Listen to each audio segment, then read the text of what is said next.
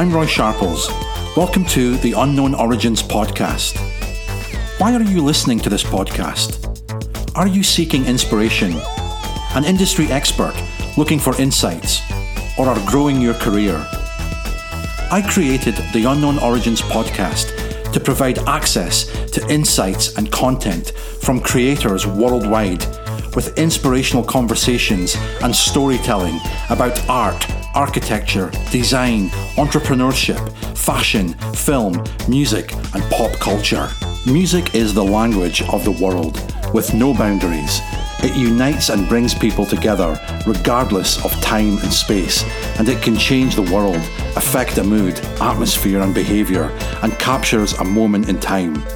Steve Lillywhite epitomizes this magic and wonder. Steve is a multi award winning music making pioneer and commander of the Order of the British Empire, whose iconic work spans over four decades, producing over 500 records, including The Scream by Siouxsie and the Banshees, The Crossing by Big Country, Peter Gabriel by Peter Gabriel, Sparkle in the Rain by Simple Minds, The Joshua Tree by U2, Naked by Talking Heads, and Vauxhall and I by Morrissey. He has been managing director of Mercury Records and senior vice president of A&R at Columbia Records. Hello and welcome, Steve. Hi there, Roy. My name is Steve White, and I am a well. It used to be a record producer. Um, I used to say that, and people now say, "What are records?" Um, so I presume I'm, I'm a music producer, but I've been uh, I've been doing it for so bloody long that um, it's, the, thing about being a music producer is not like being a doctor. After about 40 years, or any creativity, after 40 years of being a doctor, you're supposedly a better doctor. After 40 years of doing music, I'm not sure if you're ever if you're any better than you were on day one. And and that's borne out by the amount of artists whose first album is their best. But I digress. Off you go. that's a fine. That's a fine way of putting it. But I, I, would argue with you there, Steve, that very few have had the impact um, on on pop culture and in millions of people's lives that you have. And I think being a ch- being being a child of the '80s like myself, um, growing up being an ardent music collector and going into those those record stores back in the 80s where you know it was like almost like a religious pilgrimage kind of going there on the saturday mornings and filtering your way through the different categories of music cross-examining the the, the record sleeves and you know yeah. m- music then was it re- people were fairly inscribed on their music tastes, right? But yeah. your name was omnipresent with so many of those pioneering, influential records. Yeah. Of- well, it, it was a it was a very fertile era. Yeah, you know, I mean, there, there, there was a lot. There, there, was a lot of very diverse acts who were all now in retrospect, you know, back in in that time when you were young and opinionated, yeah, you know, you, you, you, definitely had your favorites and and everything. But but even if I, you know, I've never really been a fan of Simply Red, but you know, you now look back and you go, well, even Simply Red were pretty good. it, but, you're, but the, you're, right. I mean, the, the the variance in style, and it wasn't just like it was year after year. There was something new happening, yeah. and music at that time, okay, we had the top of the pops in the, the UK and the whistle test and the NME that really channeled um, the latest and greatest at that moment in time with a huge captive kind of audience. And that mechanism has evaporated now through all the other means. But, but it wasn't just that. It was music then really helped define fashion and movements and pop culture. Were you aware at that time the impact that you were having upon people's lives and pop culture? No, absolutely not. You don't ever, when you're young and opinionated, you, you, I mean, I mean, for me, it, for me, it was, it was a mixture of fear.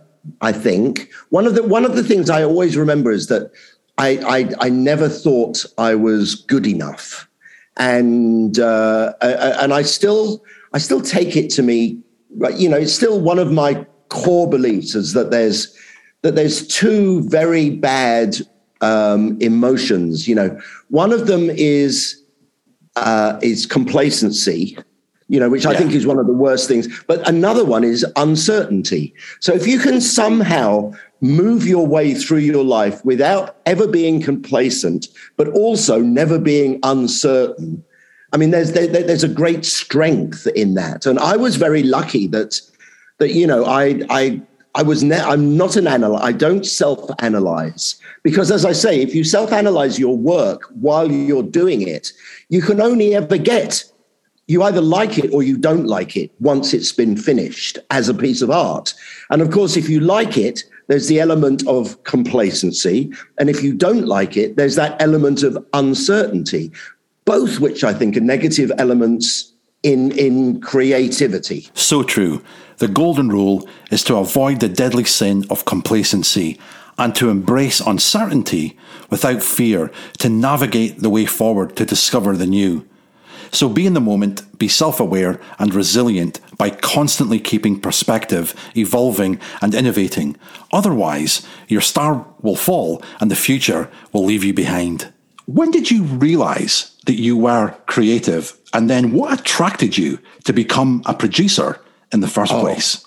Well, I, I always say that I, I was just. I'll give you a quick um, background. I, I was I was sort of middle class, born in 1955, uh, which I think is probably the the, the greatest era of human social. Um, what's the word where where, where where where the state provides you with with um, as much as you need you know There was good. I- there was a good social system there that was. Um, it was great. You know, look, you could pay for for, for schooling. Yeah. But the com- but the comprehensive gave you just as good. You could pay for your education, but the states uh, pay for your dentist or your your doctor, or even it came down to the BBC, which was a great a great thing where it was you you could not bribe the BBC to get your song on the radio. So and and they really they they for them it was all about the art. You know they Yeah.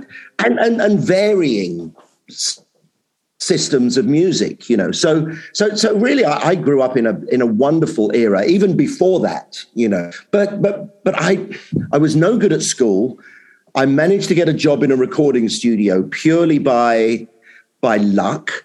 And and then after five years of being in that recording studio, my my boss offered us some free time if we wanted to go and practice engineering and producing. And uh, and I took in this band, which was the earliest version of Ultravox, which had a singer called John Foxx. It wasn't the Midge Ure. As Yeah. much as I like, as much as Midge is a nice bloke and a good friend, um, the John Foxx version was a little bit more. It was like more of a punky Roxy music.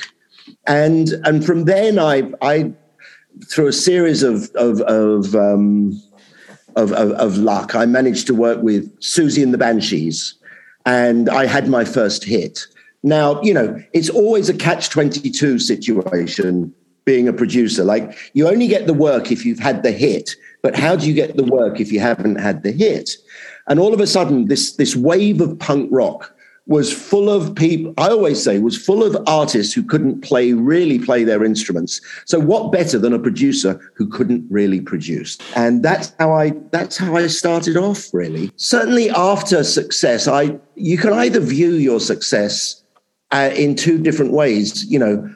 For me it it made me think oh my god i can choose to work with some really cool artists.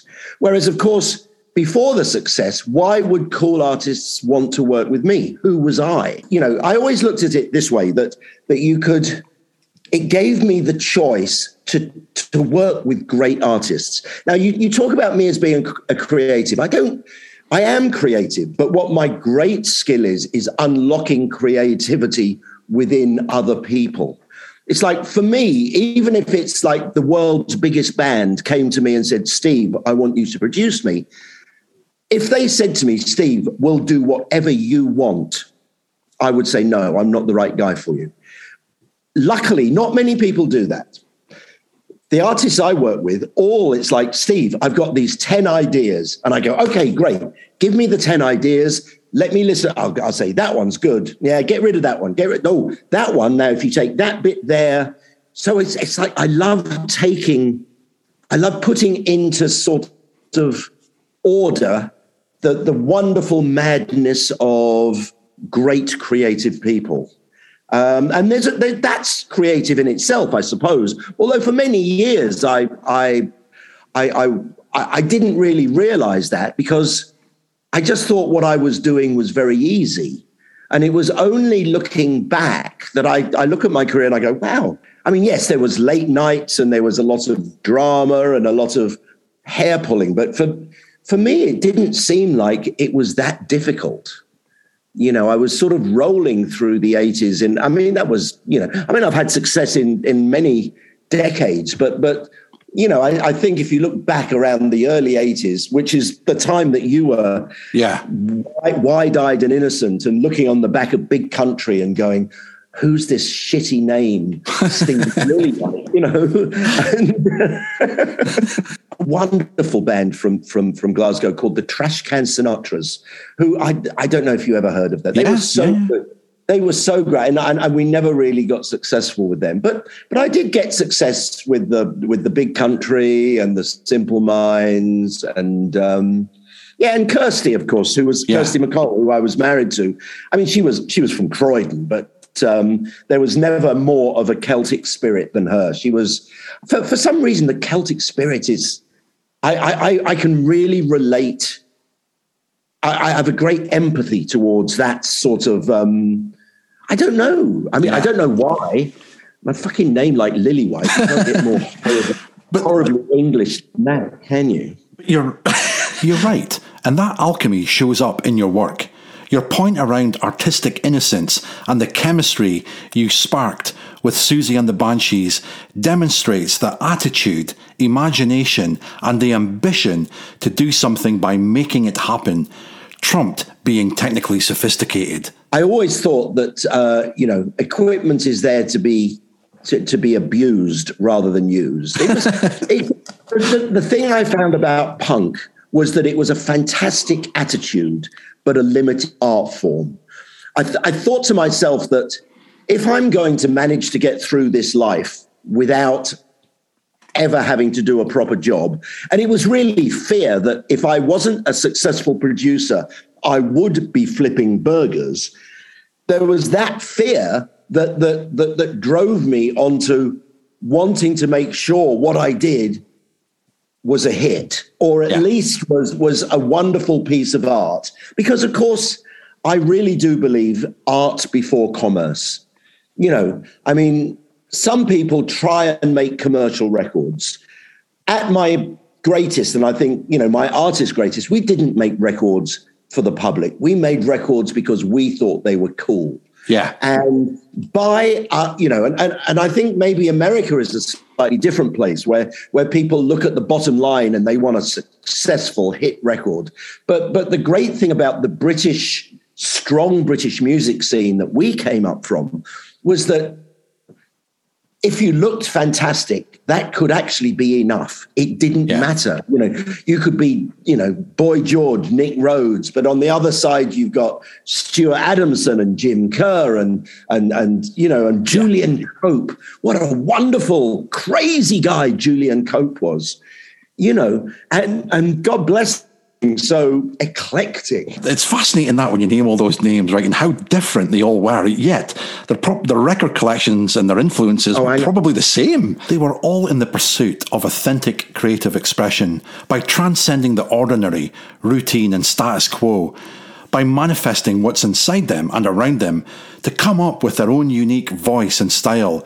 And they did that in a way that was fiercely competitive with one another, which ultimately spurred them on. Yeah, it's it's a it's a very different world that we live in now, and I, I think just purely, just one interesting fact is that when I always say the main difference between artists now and artists then is that back in the 80s, especially, if you were working on a song and someone said, "Oh, that sounds a little bit like someone else's song," we you would immediately drop it. Yeah, because it was there was nothing worse than sounding like someone else. Now, what happens now is that if you sound like someone else, you can immediately access it right? You can listen to every yeah. record ever made. Back in those days, we never listened to other people's records in the studio. I know some people did. I never did. Um, but but now it's like, well, good. That sounds like something else. Let's change a few chords and use that as a um, as a springboard for our own. You know, whereas we were much more in the in the process of inventing stuff or what we thought was inventing it. I mean, occasionally things would sound a bit like someone else, but but it was none of my artists anyway yeah. would ever say, "Oh, you're good." It, you know, it's good that it sounds like another band. Yeah. If it sounded like another band, we would dis- we would dismiss it and start on another song. That is so revealing. From a fan's perspective, which I was and still am, that was how I listened to music. It was to a point where you were anal retentive, a train spotter, an anorak about having a smell for the disingenuous and clearing the decks to detect any plagiarism and unethical reference points. Oh, that sounds like the riff from Jumpin' Jack Flash oh, the intro is a rip from Big Yellow Taxi, or that's a lyric from Quadrophenia, etc., etc. This was an instant turnoff if the song, album, and band had plagiarized someone else. So originality and authentic creativity were non negotiable, which I think raised the bar high for original material and let bands know they were not going to get off with it any other way. I don't believe generations that have came after that are as hardcore, which is also symptomatic of the cut and paste culture from the internet and instant gratification clickbait culture of social media. You're right. And, and, and funny when you say smelt that because when you're young, you've got a fucking great sense of smell. you're a purist. Yeah, you're right. You are. You really are. And, and you know, uh, it's, uh, yeah, it was, um, I, I was, you know, thinking about it, I was so lucky you know, I, I, I, one of my quotes has been that, you know, I'm not sure I would enter the music business because I don't want to be a typist. Yeah. And, and, and, and a lot of music now, for better or for worse, because it's, oh, you know, I'm not Luddite. I, I believe in science and I believe in technology always moving forwards in terms of, um, of improving yeah or, or, or, you can't stop it. If it if it makes it worse, then so be it. But but you can't stop technology. Yeah. You know that's that's the human way.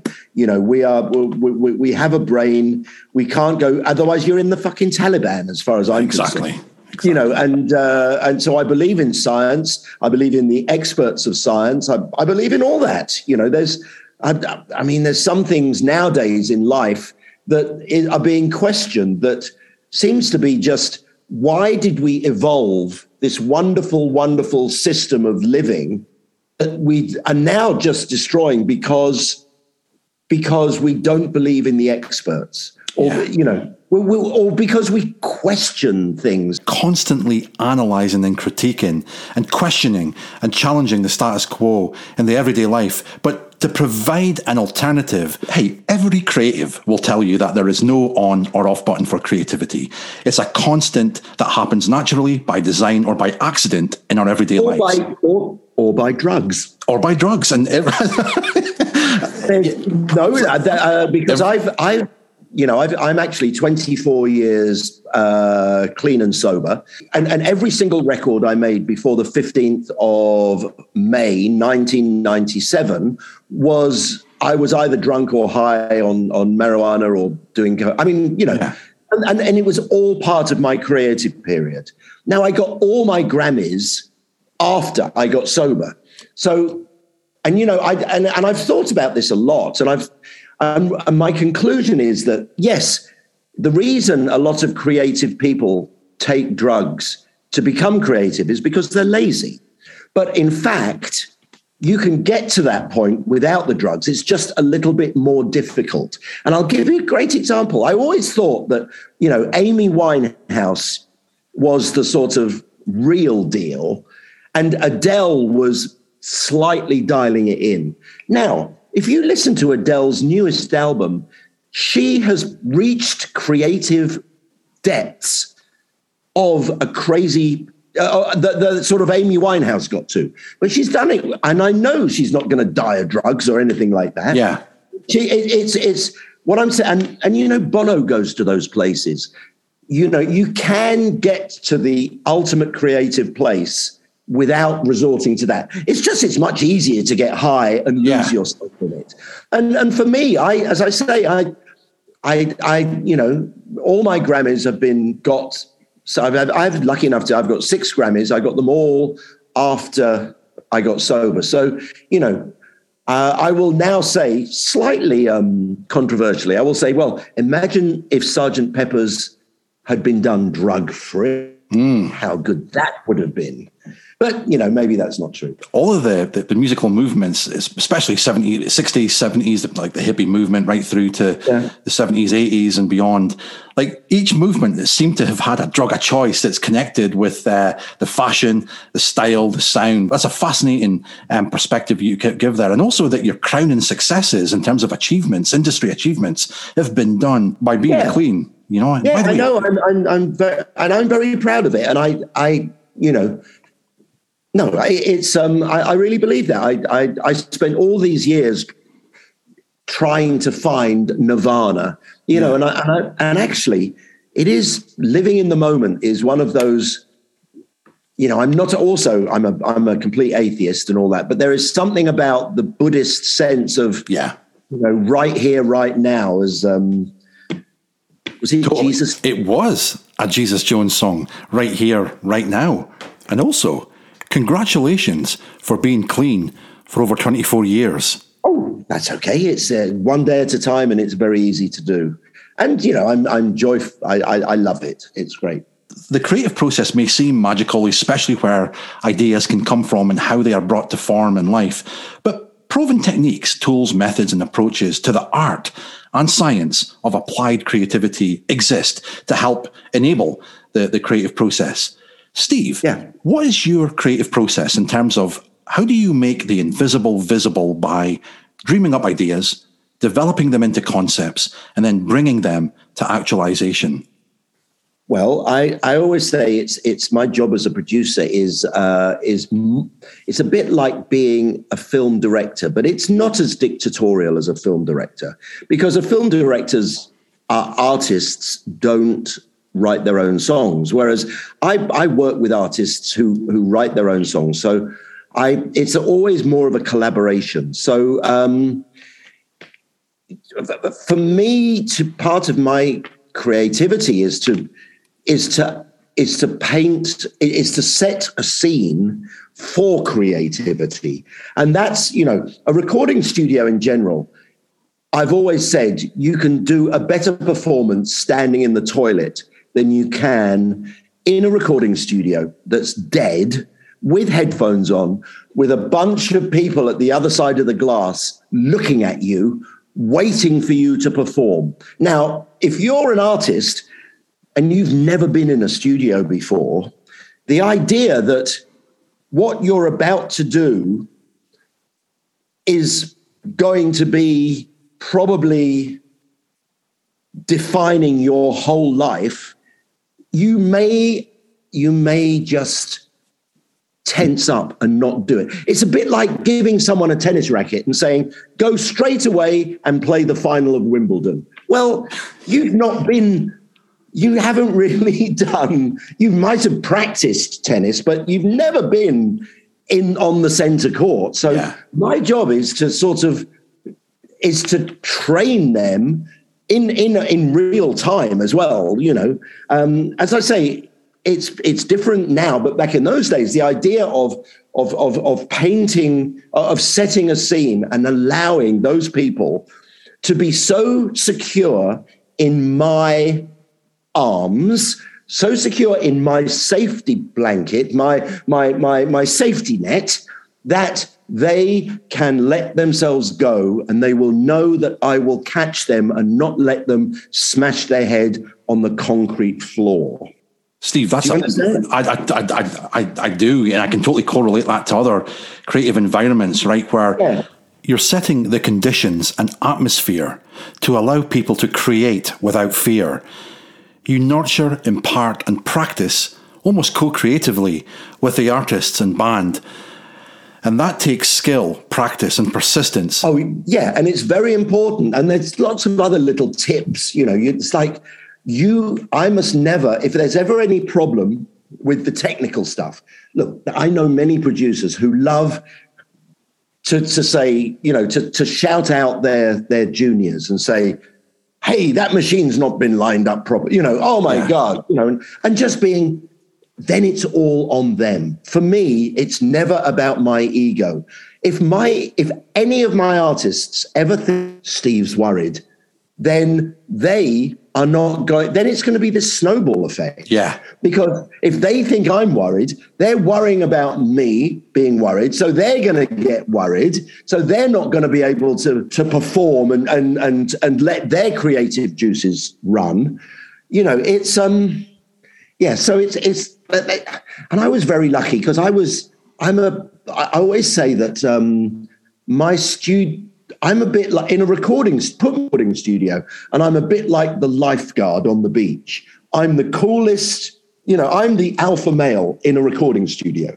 Take me out of a recording studio. I'm really not an alpha male. Um, but but I because I've been in recording studios since I was 17, it it, it's so natural for me to just acquire this this um, this leadership quality, which is yeah.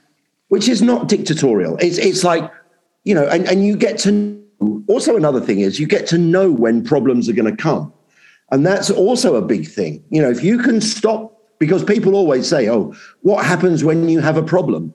Well, you know, one of your jobs is to see the problem ahead of time and to and to fix it before it becomes big. So, Steve, you're you're clearly a dreamer, maker, and doer with an insatiable curiosity and ambition to make things happen. That, yeah, the idea, the sense of wonder. That's what yeah. I, joy, joy and wonder are my two favorite words. You know, and I, I I don't need to have a, a, a, a supreme being who invented me to, to, to, to, to not have wonder at yeah. the world. You know, I mean, I have absolute wonder at what human beings can pull out of their asses sometimes. but, but Steve, you know, it, yeah, it's really, um, yeah, carry on. No, no, no, no, please, please I'm, I'm, I'm enthusiastically um, jumping in there. But, but that joy and wonder, you know, it doesn't just come through the work that you've done and that energy that you you ooze. It, it really comes through just speaking to you now. You know, like, oh, um, oh yeah, you, like your energy is contagious. I'm sure you've been you've been told that many many times, but authentically, it's not put on. It's it's you. No, it it is, and I'm I'm lucky that it uh, now. You know, I, I've I haven't I haven't really been producing for a while, and I'm not sure if I want to produce anymore. Um, I, I, I, I used to have this thing that that you know teachers were just people who couldn't really make it in the real world, and I've changed my mind about that. So I I quite like the idea of not not teaching specifics. You know, like like you have to use this microphone on yeah. this. I mean, for me, that's not important because those things can change. You know, but but but there's certain general things about creativity that I, I you know, I, I'm, I, I certainly, um, you know, I've, I've given a few lectures and a few things like that, and I and I quite enjoy espousing a few um, a few things that I've learned over the years, you know, which, which can be which can be transferred into many creative uh, ways of looking at life. That's a fine place to be. You've been at the summit of your craft for decades and are now passing the baton to the next generation by leaving the world in better shape than you found it. Oh, well, you know, well, hey, we, we try. Ultimately, we, we always fail, but, um, but but without trying, we're nothing, right? Exactly. So, uh, yeah. So having that belief and, and passion um, and focus and the dedication and making the sacrifices that you did by putting the hard work in, what are the essential skills needed to survive and thrive as a producer, Steve? Okay, well, um, interestingly, there, there is a there's a great producer. His name is Bob Rock, And it always made me, you know, it was slightly unfortunate that that was his name because I thought, well, he can only do that one sort of music. And he actually did rock music as well.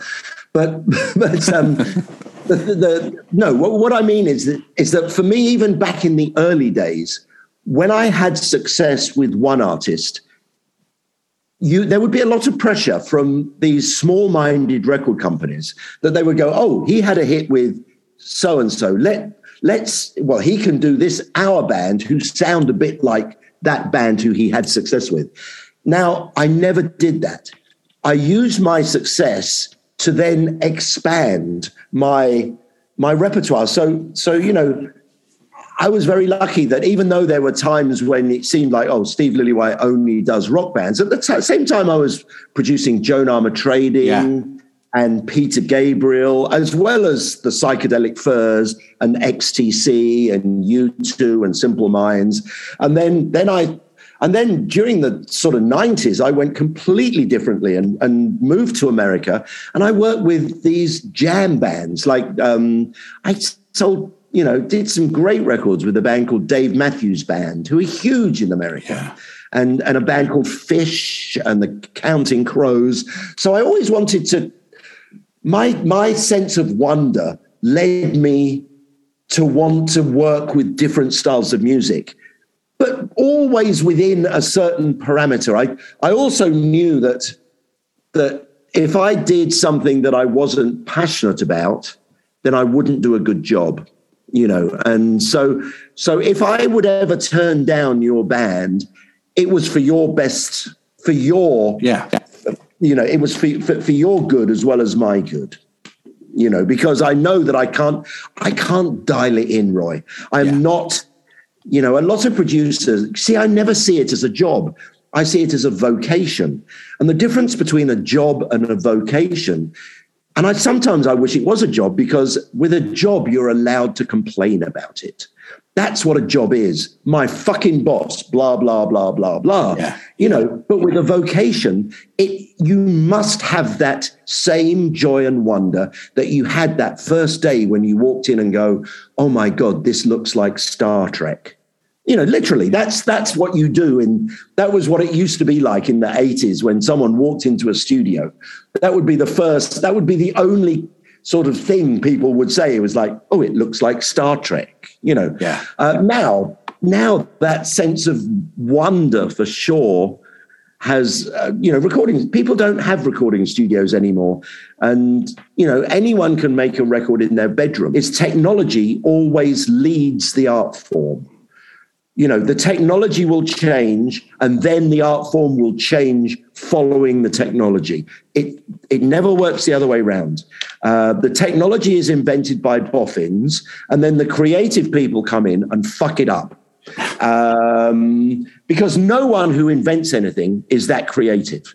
In a way i mean it's a different sense of creativity. Yeah, yeah. you know um, and you know you um, you go back to like drummers like back in the 50s when there were no amplifiers drummers had to be very quiet because they had to fit in their sound levels to the orchestra. Yeah. and then of course the technology changed. Electric guitars and amplifiers the art form changed. Drummers became heavy and became a completely different sense of art you see. And and and what we've had now is the technology has gone from uh, fr- from real musicians playing to having everything in a computer. And the art form has changed as well to music that that, that is done like that. Um, and and it's a different sort of art form, you know. It's an, and it's not an art form that, as I say, I'm not sure if I would be in the music business now if I was born 50 years later, because I think now the, the it's a much more insular, personal one man job you know where you sit at a computer and you and you just type in your beats and then you type in your your bass line it's it's it's very different. Steve you have a knack of taking complexity and simplifying it into humored easy interpretations. Got a great one here for you. Yeah. very quickly this is one of my new ones um, which is is is is my my my take on American culture is mediocrity hides behind choice. Oh, totally. That's brilliant. Which is great, right? Because yeah. I think if you have too much choice, everything can be mediocre. If you, you know, if you have a restaurant that only serves one thing, it better be fucking good or else it goes out of business. That's so true. And you know something as well, that comment there, that statement there, Steve, it's so symptomatic of how society has become, you know, like the political correctness of things, the lack of true freedom of expression. It's all about context, having respect for everyone's individuality. Of course, idiosyncrasies exist, though fundamentally, people are the same everywhere in that we are born, live, and die. We have loves, hates, and passions the brain, nerves, organs, and skin are the same biotic structure. We breathe, drink, and eat to stay alive. But what makes us unique is how we self identify by interpreting the world around us, discovering our strengths, and expressing our personalities, talents, and triumphs. Therefore, people with an axe to grind, please think twice about over catastrophizing and allowing people to make art that is an expression of them than having to checkbox standard criteria that ultimately drive uniformed mediocrity. You know, I'm as liberal as the next guy, and honestly, I yeah. am. But but, but but but I also believe in to laugh at yourself. You know, Ricky yeah. Gervais really sums it up so much better than me. It's all in the context, as we know. You know, you can be nasty to someone if it's not in the right context. It can be hurtful. Yeah. But you know, we we grew up with, you know, John Cleese and and and, and great British humor was is something I hold so dear to myself. And I don't want to be suddenly told that it's not um, acceptable anymore. You know, and look, I, I understand. I, I understand, you know, I, to go back to, to, to, to bigotry and all that. Yes, but I don't know. It's a, it's a very yeah. difficult, you know, and I've got young kids and they, you know, I was having an argument with my daughter about happy holidays versus Merry Christmas. I said, look, I'm a complete atheist, but I grew up saying Merry Christmas not for any religious reasons, but it was just what we did. Now, you telling me, because she's American, and and she said, and I said, you telling me to say happy holidays, that's just as that's you putting your culture onto me. Right. You know, and that and and you know, yes, I understand that some people don't celebrate Christmas. Yes, I do get that. Uh, and and America is yeah, I don't know. It's a very difficult, difficult thing to yeah to to, to, to, to navigate because young people, especially, I mean, I, look, I, you know, do you know Fairy Tale of New York? The, yes, of course. Yeah, yeah. Okay, well, that, you know, for many, many years, they, uh, the, the lyric goes, you scumbag, you maggot, you yeah. loud, faggots, happy Christmas, your ass, I pray God it's our last. And that was perfectly acceptable and it was played on the radio. Now, I'm saying the, the, BBC, which I actually, you know, I think it's a great institution still, although a little bit stuffy, but um, but they they've come up with a pretty good, although interesting, fix for that because they they managed to find a version of Kirsty singing on top of the pops. Um, you're cheap and you're haggard instead of you cheap oh, right. haggard, which was a one-off take that she did on top of the pops about 10 just before she was killed actually wow. and they managed to take the vocal of her on top of the pops cut it in to the actual record so they had two versions of her singing which she you know but what was interesting was the one on radio 2 which is like the old person's station is the original version, but the one that they play on Radio One is the is the is the edited version with the less offensive lyric because they think young people are more offended now than we were back in those days. Upon reflection, Steve, what are the lessons learned in terms of the pitfalls to avoid and the keys to success to being a producer that you can share with aspiring and existing producers? Okay, well, absolutely. Um, complacency is something that we should really never, never you know, and and and that's it. Again, I'll go on about the the, the you should never the, the artist is always the most important person for a producer. So your ego should never be part of the equation. You should always serve the music first, the artist second, and your needs as a as a as a producer uh, that are always to help the greater good. Um, but also, I I, always, have a great analogy about um, about artists. I I always say to artists, look, you you can try and make it in music. You can try and make money in music, but I equate it to the to the New York Marathon. I always think that you know I'll never say to an artist, stop making music. And it's like the marathon. It's like the marathon is full of 40,000 people who always want to run. I would never tell them, don't run the marathon. but for me, the only ones I'm interested are those five Ethiopians at the front. To be honest, everyone else can do their fun run. But as a producer, I want those five Ethiopians. Those are the people I'm interested in because there are so many people. And so part of your, your job as a producer is to, is to inspire people to become one of those five front runners in the marathon, but also to help choose the right people to become the front runners in the marathon.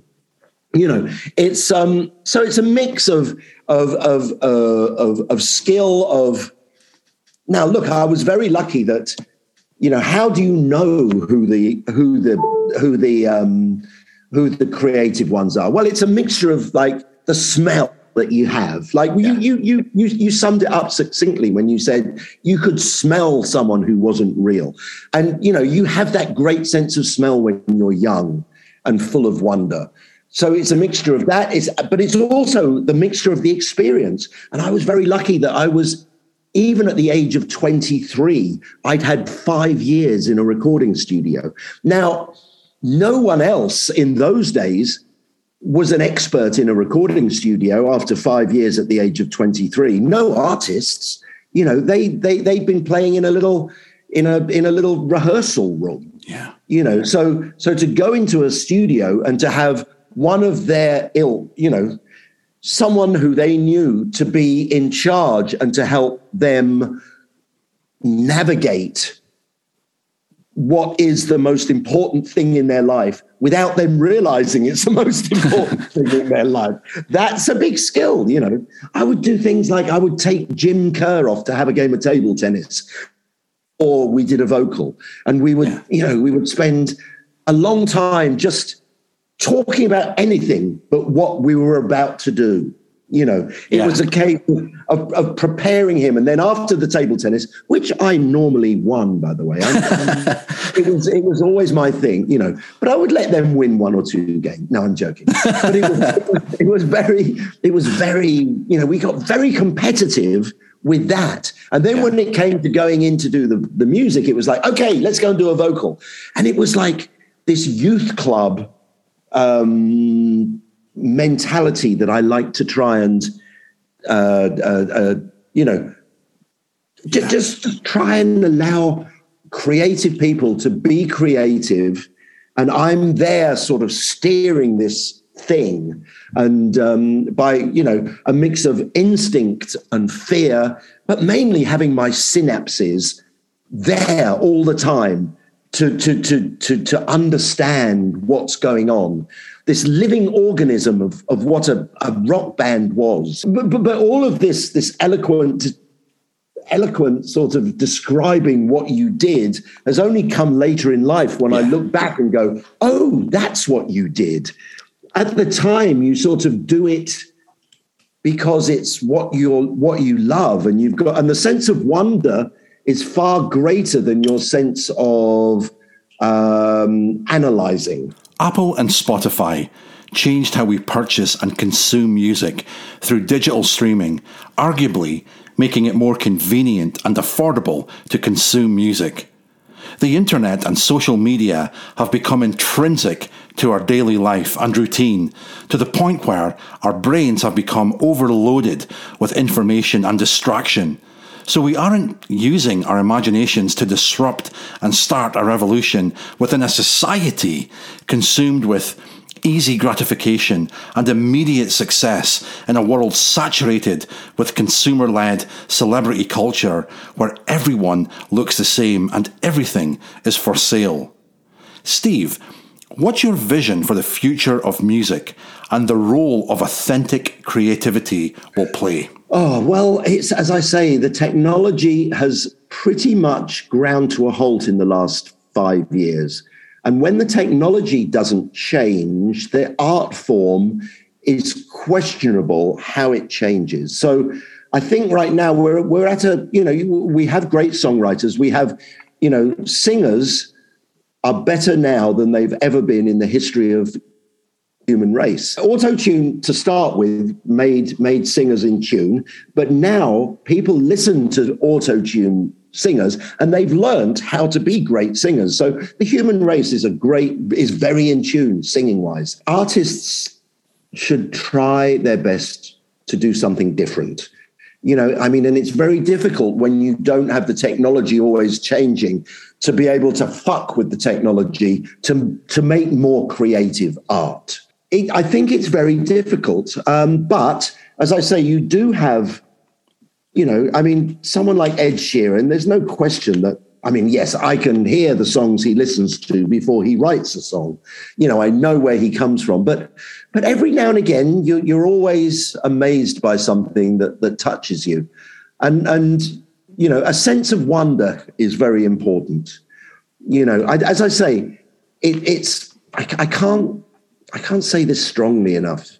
You know, I think if artists now have lost the innocence of of of music and that you know I, I, remember U2, right at the very beginning. They they only knew about five albums because in dublin you couldn't get records. So it was like you know um, that they they hardly listened to any music.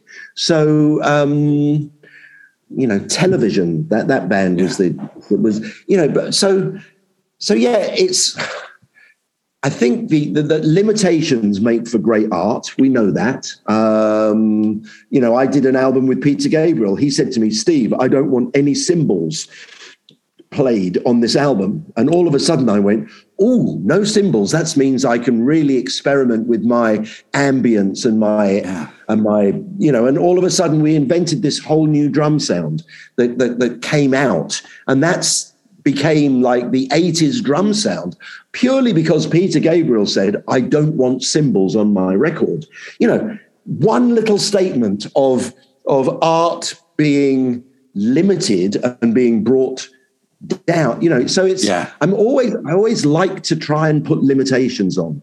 You know, we would always, back in those days, well, Sergeant Pepper's was made on four track and it's such a varied record. You look at, Nowadays, you have unlimited sound and opportunities for recording. Why does everything sound the same? You know, it's it's it's a it's a conundrum, Roy. It's it a is. conundrum. Your point about innocence, Steve, is a damn good one. One of our most fundamental life needs is to create. Creativity is a core discipline like reading, writing, and arithmetic it is not incidental and nice to have, it's a way of life. Pablo Picasso believed all children are artists, but they lose their creativity when they grow up. So grow into, not out of, creativity, and don't give up the dreams of your childhood and your approach to the world through a child's eyes. And to your point, Steve, with, with that wonder and joy. It isn't something lost with age, but rather a skill we often neglect to practice. The challenge is not learning new things, as this will inevitably happen as we explore, travel, learn, and grow. Instead, the challenge is keeping our childlike wonder and imagination alive and having the courage to combine those things with our new experiences and insight. Yeah, and going to the depths. Exactly. I think dig- digging to the depths needs a lot of effort. Now, technology has stopped, has somehow enabled you to get something, in quotes, good without the effort. You know, and sometimes the effort required is the is part of the creative process Whereas now, if you can just dial in the best drum sound in the world, the best this, the best that, then are um, you know, it's it's too easy. Maybe that's the case. You know, effort require, uh, you know, creativity requires. It does well. Look, say say take my my great friends, U2 You know, Adam, the bass player, is is fantastic. One of my best friends in the world. But you know, he would say that that his bass lines are sometimes very simple. So what they have to do is that they have to write a song that has a bass line that goes boom boom boom boom boom boom boom boom boom boom boom boom boom boom boom boom boom boom. You know, he can't he can't be a fancy bass player. Anyway, there you go. Of all the records you've produced, which one do you think about the most?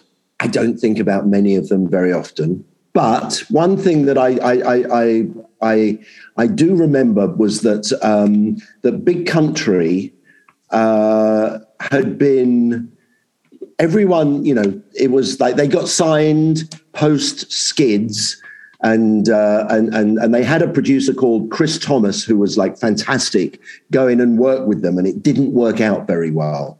And then all of a sudden, the record company were a little bit like, "Oh, if Chris Thomas can't do it, we're a little bit stuck." So they asked me to go in, and I produced a song with them, just a single first to see how it went. A song called "Fields of Fire." Yeah, and I always re- and I always remember finishing that song, and Stuart Adamson, the uh, the singer and main guy from Big Country, just being so full of just listening to it and going, "Oh my god, that's the sound that I've been wanting." You know yeah. and it was and it and and and him going home that night and writing in a big country wow and you know so so probably to as a producer you know the, the the greatest thing to be able to do is to is to be able to inspire someone to just you know to yeah. to uh to do something like that so i you know, big country. I was so, you know, and I listened back to especially some of the 12 inch mixes I did of some of those songs. Um, there's a song called Wonderland. You should listen yeah. to the 12 inch remix of Wonderland. It's, it's, pretty out there. I mean, it's. I, yeah. Well, this is going to make me start listening to it differently. And I'm not just saying that, right? But um, and I haven't listened to Big Country for a very long time, so uh, you've inspired me to do that. Okay, next one. Okay, artist you most want to produce but haven't yet?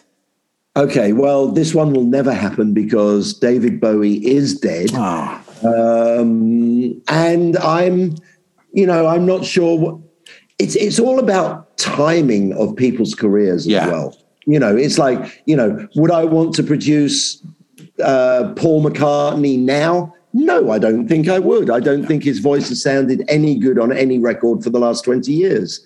But, you know, one would I have produced Wings? Oh God, I loved Wings yeah. as much as nearly as much as the Beatles, you know. Yeah. There's some fantastic songs there. So totally. yeah, I, I think David Bowie, you know, was my artist. Album you wished you produced but didn't. Hunky dory for me. You know, and it's funny, I, I, I went back, it's 50 years since Hunky Dory was released. It's ridiculous, isn't it? Yeah. It is ridiculous. and, and I went back and I and I and I was reading about it, and it said that Hunky Dory and Ziggy Stardust were recorded within three months of each Mental. other. And and and I thought, oh, I remember which which one is the better album now? And I listened to the two of them, and I have to say, Hunky Dory far exceeds Ziggy Stardust. Ziggy Stardust was a little bit just boring. You know, it's just Hunky Dory had the, the flowery piano and it yeah. had the mystical acoustics and this whole thing, whereas Ziggy Stardust was just like, uh, you know, sort of power chords on electric oh, guitar. Yeah, you're absolutely right. A little bit more R A W K. You know, admittedly with a sort of Stooges punky thing to it, but yeah. But, but, but still, it didn't last. For me, it didn't last the test of time like Hunky Dory did, which still for me is just the most amazing record of all time. And also, I, I mean, jo- Joni Mitchell as well. I, I think Joni Mitchell Yeah. is a fantastic artist. Totally.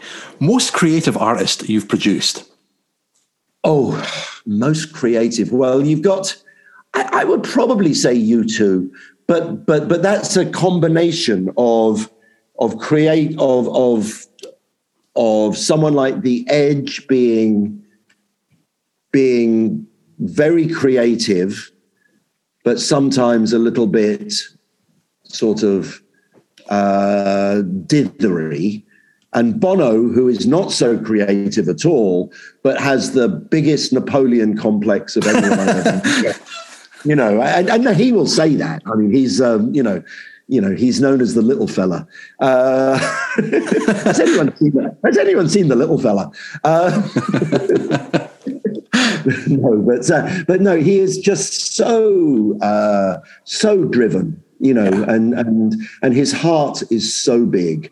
Um, so you, yeah, I think it's you know, and a great band has, you know, it's it's not about. See, one of the things that absolutely pisses me off, and I've heard this from producers over the years who take great pride in saying, "Oh, you know, I made that that album was a hit, but I I had to sack the drummer."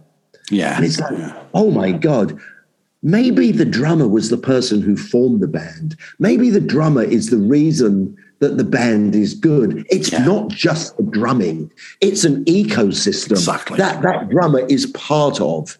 You know, and very often this producer who says, I had to fire the drummer, and the album's a hit, but they never have another hit album because he has pulled apart.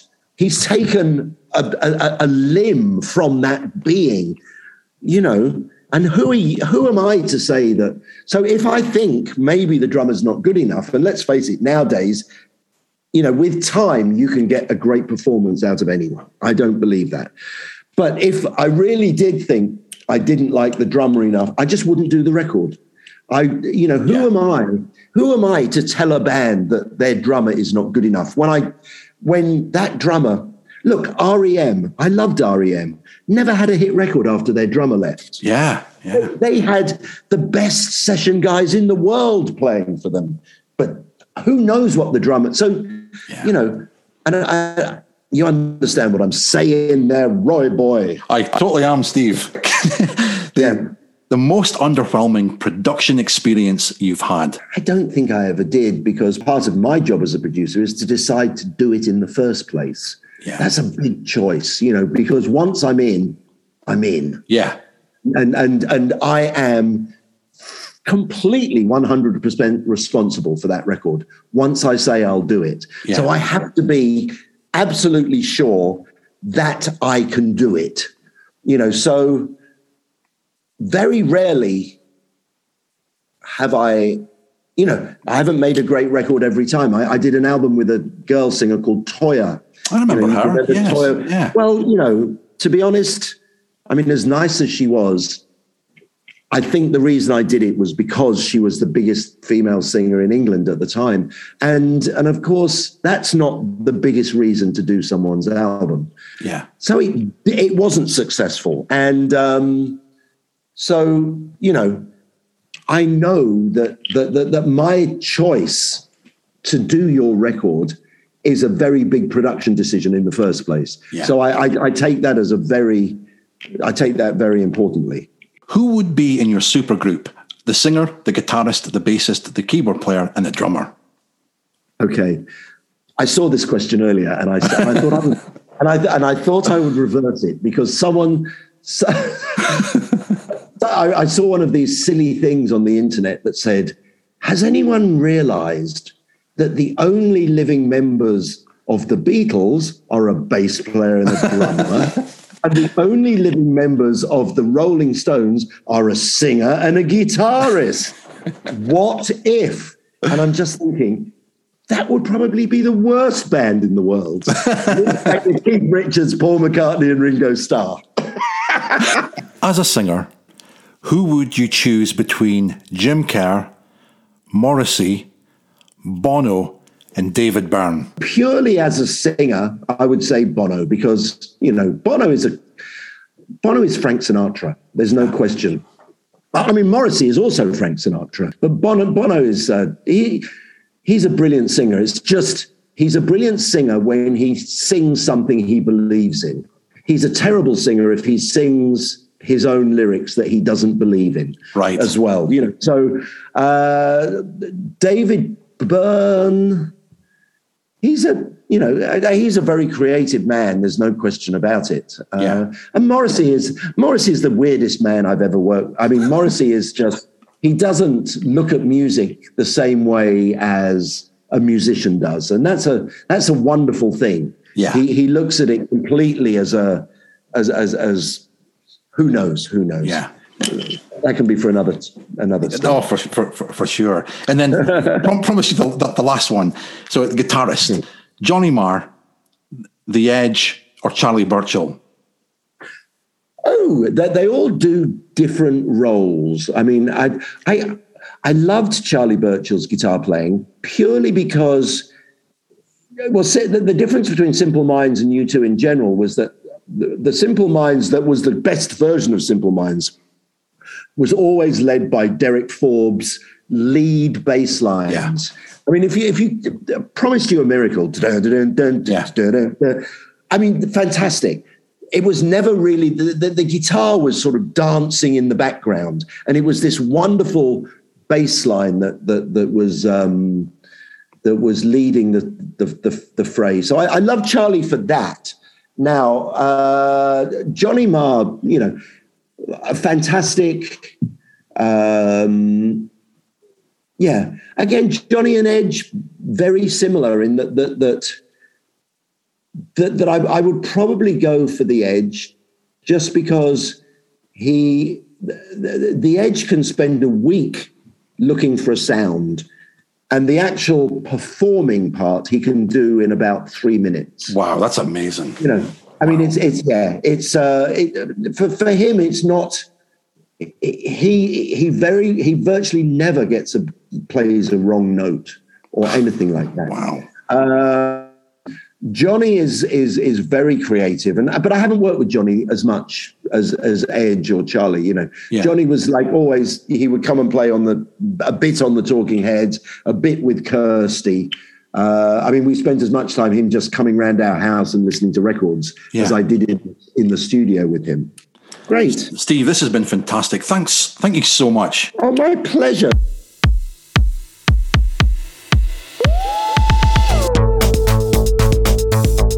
You want to learn more about how to create without frontiers by unleashing your creative power? Then consider getting Creativity Without Frontiers How to Make the Invisible Visible by Lighting the Way into the Future. It's available in print, digital, and audio on all relevant book platforms. You have been listening to the Unknown Origins podcast. Please follow, subscribe, rate, and review us. For more information, go to unknownorigins.com. Thank you for listening.